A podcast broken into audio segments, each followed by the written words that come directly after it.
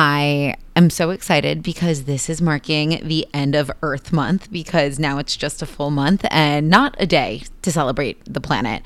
Because uh, that gives us, what, like 31 days to embrace capitalism and allow people the opportunity to buy themselves out of problematic consumption and pollution, but like with 50% off sales and 70% off sales. April's 30 days, FYI. Thanks for the correction. Fine. Only 30 days of marketing. Thank God that it's not 31 days because that really would have put us over the edge. Day. Listen, I am all for celebrating the planet, but as you and I have talked about ad nauseum, make turning it into an opportunity to to buy your way to sustainability just doesn't make a lot of sense if there's no meaningful action behind it. So now I just sort of roll my eyes because this month has just become an opportunity for every brand to set a goal that no one ever holds them accountable for that we'll all forget about by 2030 and then they'll just have to reset that goal because they won't have achieved it i know i'm being really jaded but yeah except i feel like we brace ourselves for Earth Month. Although this is the first time it's felt like Earth Month, not just Earth Day. Like it felt like there was like an entire runway of just sales and Zoom events and big brands being like, we're carbon negative. In fact, I have to give my friend over at Mod, she said that she got 72 emails on Earth Day from brands touting that they were carbon negative or carbon neutral. I think probably carbon neutral, which I thought was just like, of course. I mean, and also, what does that even mean and how are they measuring it? How do we even know if that's true? It's just, it drives me insane. Although maybe celebrating Earth Month is like incrementally closer to actually just thinking about the planet all year round. I don't know silver lining. Now we're doing it more than a day, but we're still creating sales around it, which doesn't make a lot of sense because what does that actually move the needle on?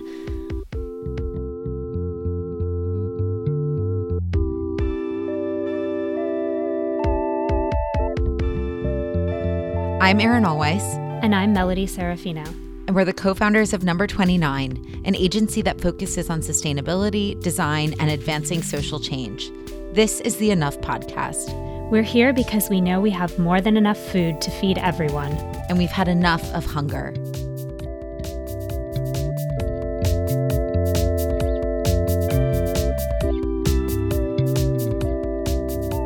I want to talk about a brand uh, not to jump into consumption, but like a brand that's actually spending 365 days out of the year. There are 365 days, right, Melody? Yes, are, are you going to correct me?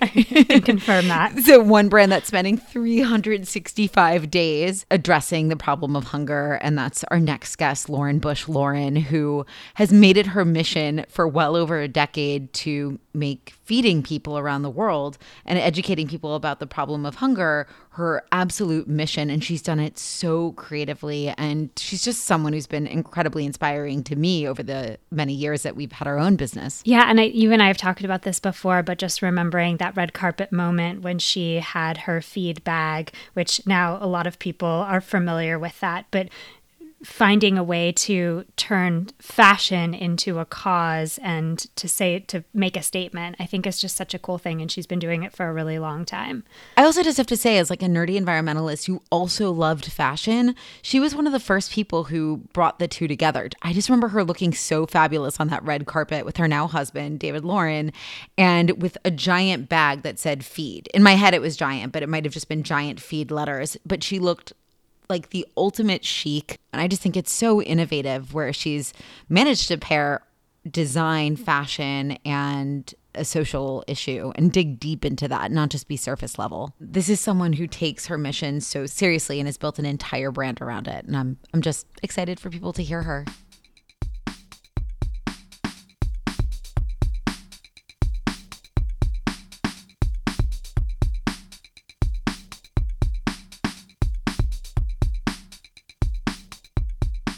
I remember I was working in Washington on the Hill and I was like, who is this cool chick showing up on the Met Gala red carpet wearing a bag that says feed? Like you it actually did reach me only because I thought it was so innovative and I'd worked for so many organizations where I'm like, "Ugh, we're just doing the same thing over and over."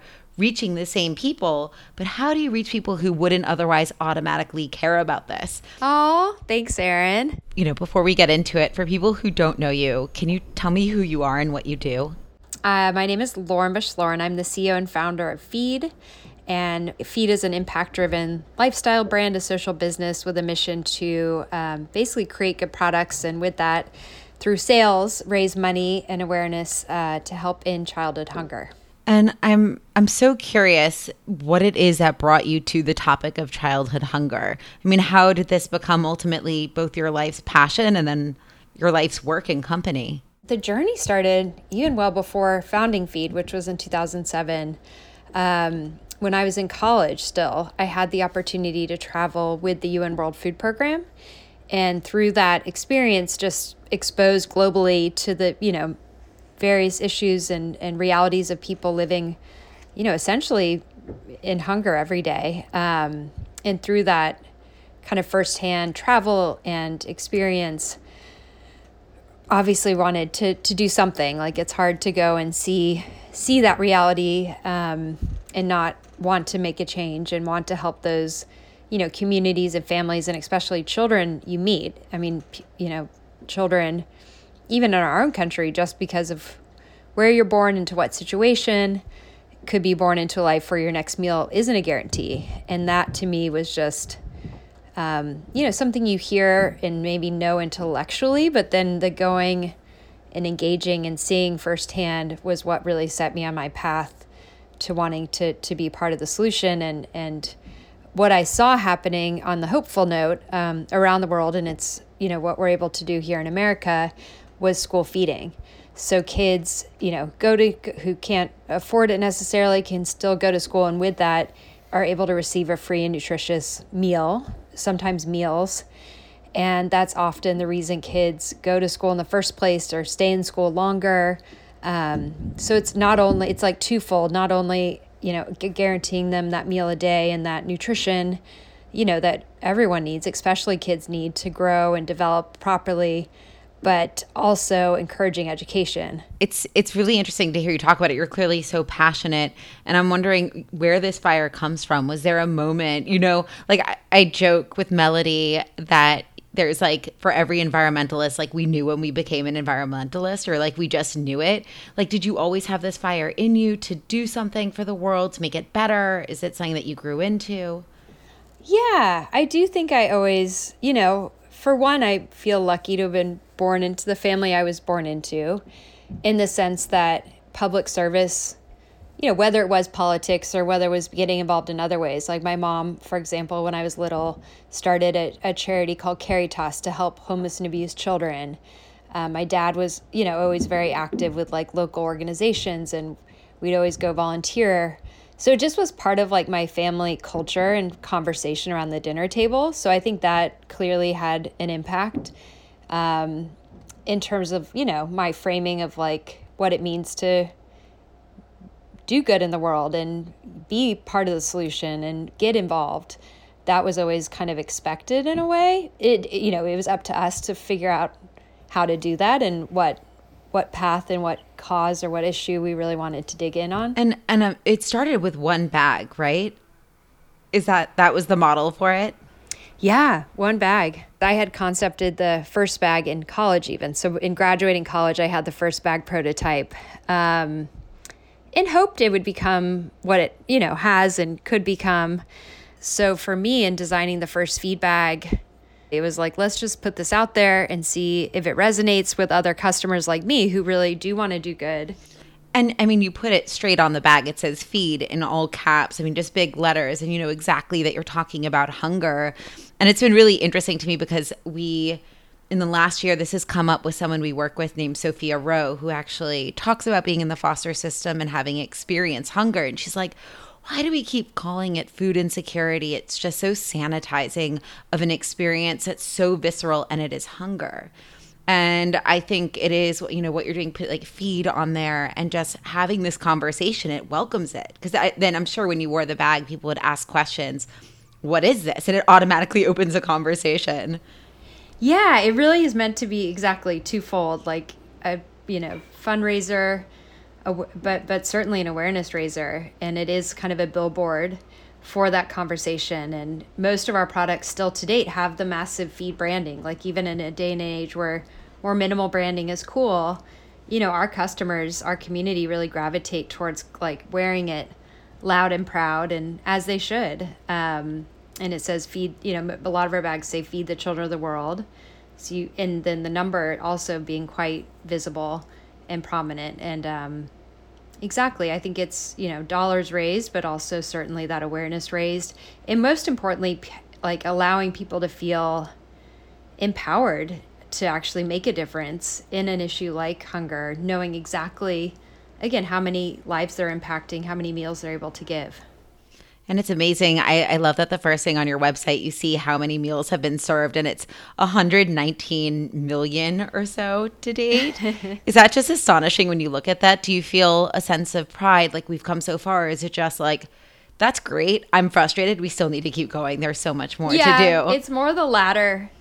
Um, obviously, so proud and and more proud just that people have rallied behind feed in this way and still you know one of the greatest joys is like seeing a stranger carrying a feed bag down the street and yeah just you know feeling that camaraderie in the community around what we're trying to do is is so so gratifying. Um, but obviously the numbers are still extremely daunting and especially now with covid and just global uncertainty as it is like the issue of hunger which was improving vastly around the world and in the US has taken a real turn for the worst. And so many families you know here in our backyard who never ever had a lineup uh, to get food from a food bank or food pantry have found themselves in a situation where they really are relying on that um, safety net. So it if anything is reinforced yeah just the need for for feed but also really for our great giving partners who are able to support well, I was going to ask how this year has been for feed. I mean, part of this with our podcast, the whole idea of enough is that it's what we've had enough of. Obviously, we've had enough of hunger. We should have had enough a long time ago. I know you have, but it's not just about sort of looking back on you know what we are tired of or or just sort of um, wallowing in that so much as celebrating the people who are solving it, which is you. I mean, you've seen this challenge. You created a design oriented business. You have educated so many people and fed millions of people. And how has this year affected the business and your work? and your team? Like what has it been like getting through this? And, and what do you see the future as being in terms of the work around hunger? Oh it's such a good question because it's such an ever evolving situation. Um, no today it feels i mean it feels good. I think my team i'm so proud of them for stepping up and working differently obviously the last two year year.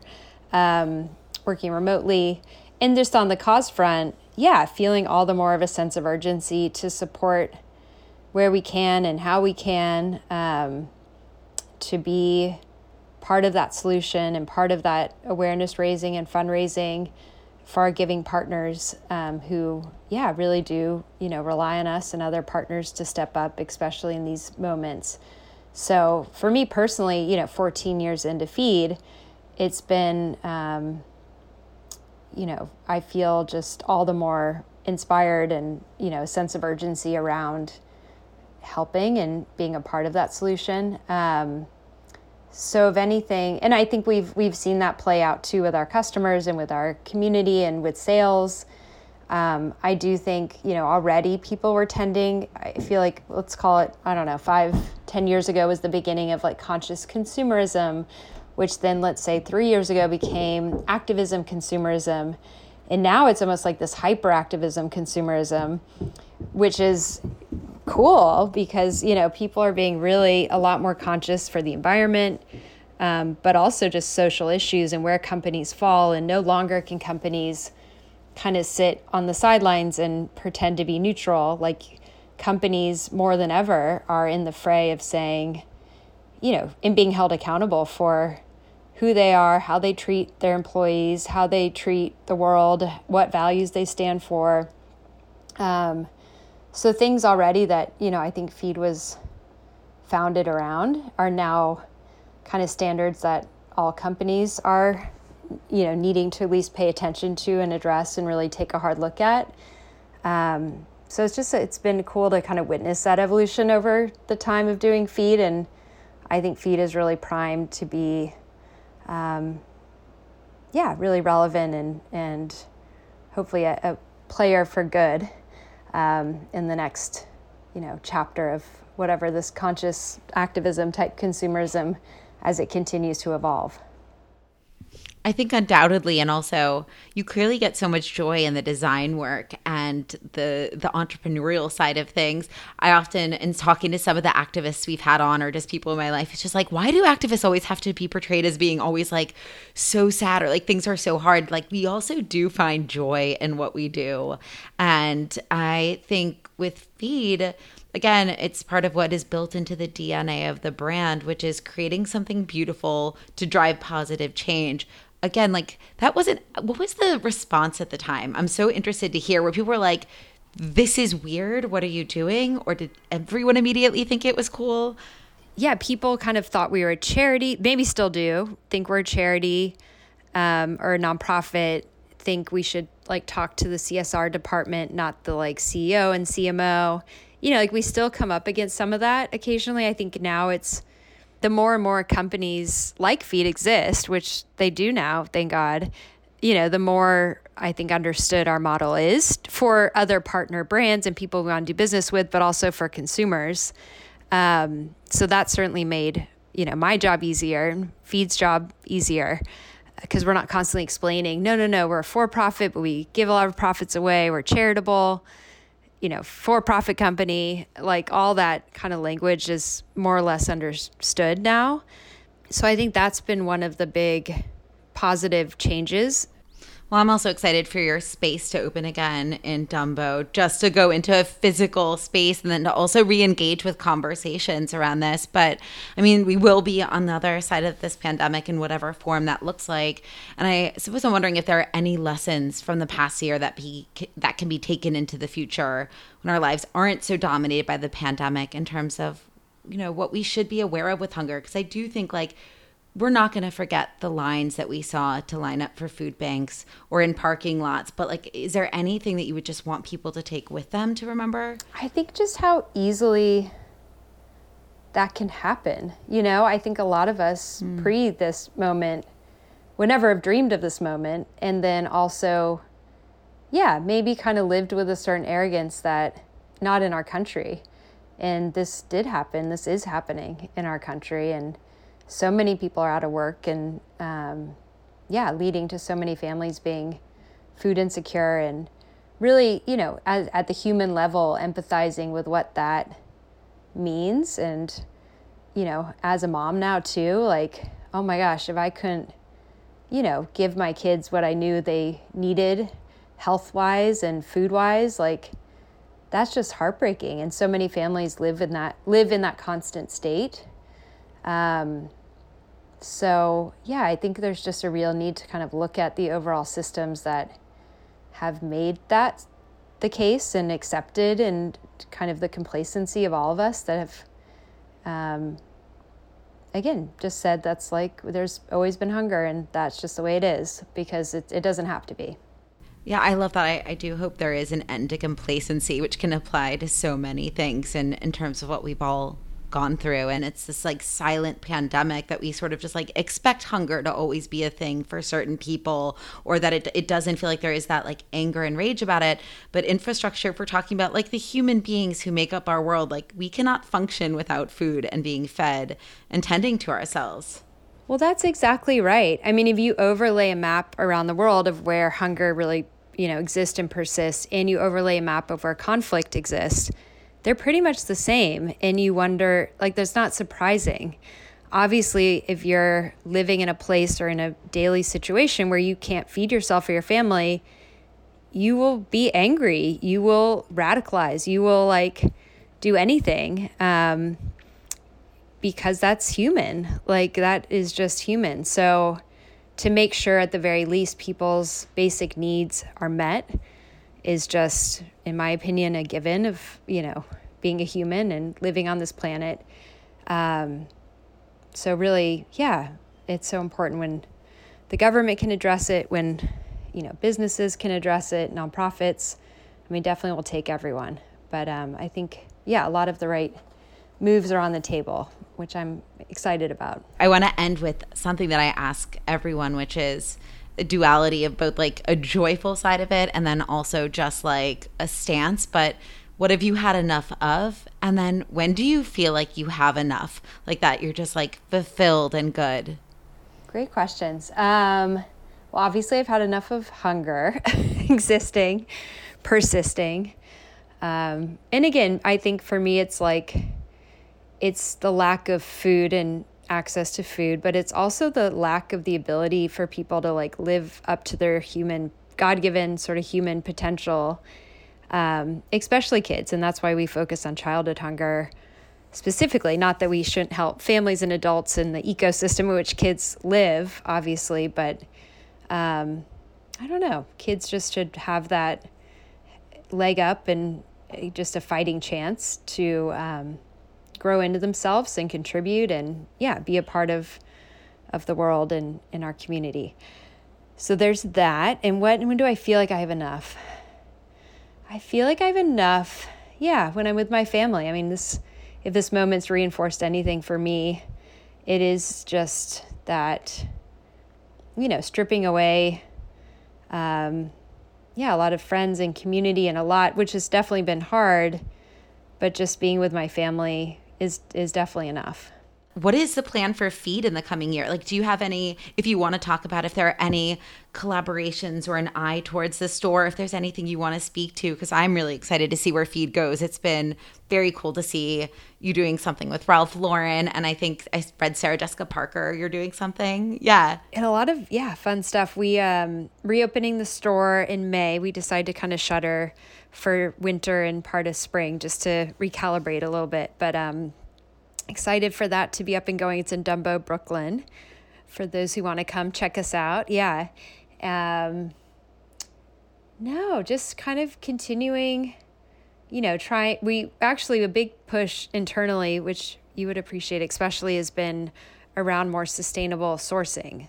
So, you know, while we do obviously give back significantly on the hunger front, there's always been sort of a recognition and want to like make sure our products are made you know, more sustainably, more mindfully. So we've done a lot of work in the last, um, I mean, several years, but especially last year in terms of who our suppliers are, the dye houses we work with, like literally down to the trim of like how to make things more sustainably. So um, I think by, you know, just incorporating like GOT certified organic cottons and swapping out a lot of materials. So all that is coming is now, but also coming throughout the summer. And um, yeah, over half of our line, if not more, will be um, made with sustainable materials, which we're really, really proud of.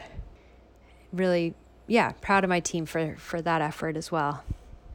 I I'm just truly impressed. It's one of those things where you get to know someone, but it's not like we sit down and have this kind of conversation all the time. So to dig yeah, in, totally, no, yeah, such a the treat, history Erin. of the company, and I hope it's no. I'm such a fan of you and all you stand for, personally and with 29. Thank you. So I appreciate it.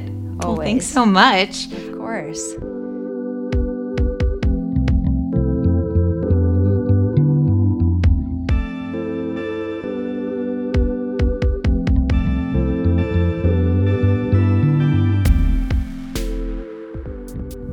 It's so interesting to hear her story and her inspiration for starting Feed.